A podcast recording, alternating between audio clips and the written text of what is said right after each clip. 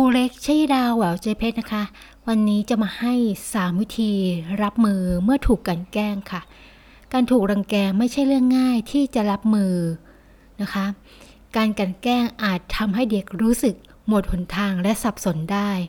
เมื่อเด็กๆถูกรังแก พวกเขามักจะตกใจจนไม่รู้จะทำยังไงค่ะ อาจจะไม่ตัดสินใจและขาดการตอบสนอง และมันเป็นเปิดประตูไปสู่ การกลั่นแกล้งมากยิ่งขึ้นค่ะ คุณต้องมั่นใจว่าบุตรหลานของคุณพร้อมที่จะรับมือกับสถานการณ์เหล่านี้นะคะ วิธีการจัดการกับคนพาลเพื่อป้องกันไม่ให้มาละเมิดบุตรหลานของคุณ คุณต้องแน่ใจว่า บุตรหลานของคุณ ต้องรู้ว่าต้องทำอย่างไรหากเผชิญหน้ากับพวกคนพาล นอกเหนือจากทักษะการพัฒนาความกล้าแสดงออก การสร้างความภาคภูมิใจในตัวเอง และการพัฒนาทักษะทางสังคม เขายังต้องมีวิธีการจัดการกับสถานการณ์ที่ถูกรังแกนะคะ ต่อไปนี้เป็นแนวคิด 3 ประการที่เด็กๆ ทุกคนสาสามารถนำไปปฏิบัติได้ค่ะ ข้อที่1นะคะละเว้นจากคนผ่าน หมายถึงว่า การไม่ตอบสนองเมื่อมีคนพาลพูด หรือทำอะไรที่ทำร้ายจิตใจ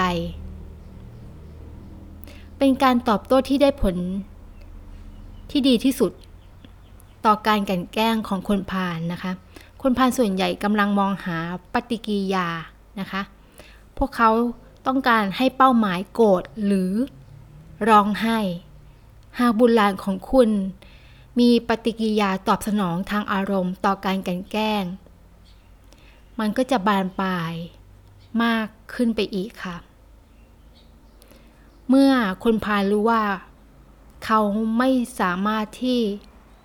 จะทำอะไรบุตรหลานของคุณได้นะคะ พอบุตรหลานของคุณเพิกเฉยไป พวกเขาก็จะหมดความสนใจที่จะโจมตีค่ะ ข้อที่สองนะคะ บอกให้คนพาลหยุดค่ะ คนพาลมักไม่คาดหวังให้ใครมายินยาต่อสู้กับพวกเขาจริงจังนะคะ พวกเขามักจะกำหนดเป้าหมายไปที่เด็ก ที่เชื่อว่าสามารถข่มขู่ได้ บอกให้คนพาลหยุดค่ะด้วยเสียงที่หนักแน่น และมั่นใจมีประสิทธิภาพมาก อันที่จริงคนพาลจะหาเหยื่อนะคะ ที่ไม่พูดอะไรเลย แต่ถ้าลูกของคุณทำให้คนพาลรู้ว่า เรื่องนี้มันผ่านไปไม่ได้นะ คนพาลมักจะหยุดสิ่งที่พวกเขาทำอยู่ค่ะ ข้อที่3นะคะ ให้ทำเป็นเรื่องตลกค่ะ เด็กๆบางคน เป็นคนตลกตามธรรมชาติแหละค่ะ มันเป็นเรื่องง่ายที่เขาจะหัวเราะร่วมกับคนพาล หากพวกเขาสามารถทำเช่นนี้ได้นะคะ ก็แสดงว่าพวกเขามีความมั่นใจในตัวเอง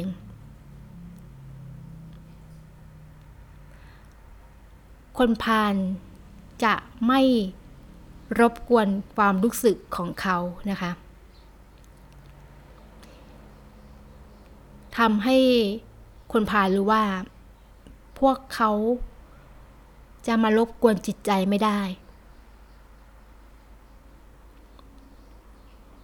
เมื่อลูกของคุณนะคะ บุตรหลานของคุณหัวล้อกับคนพาล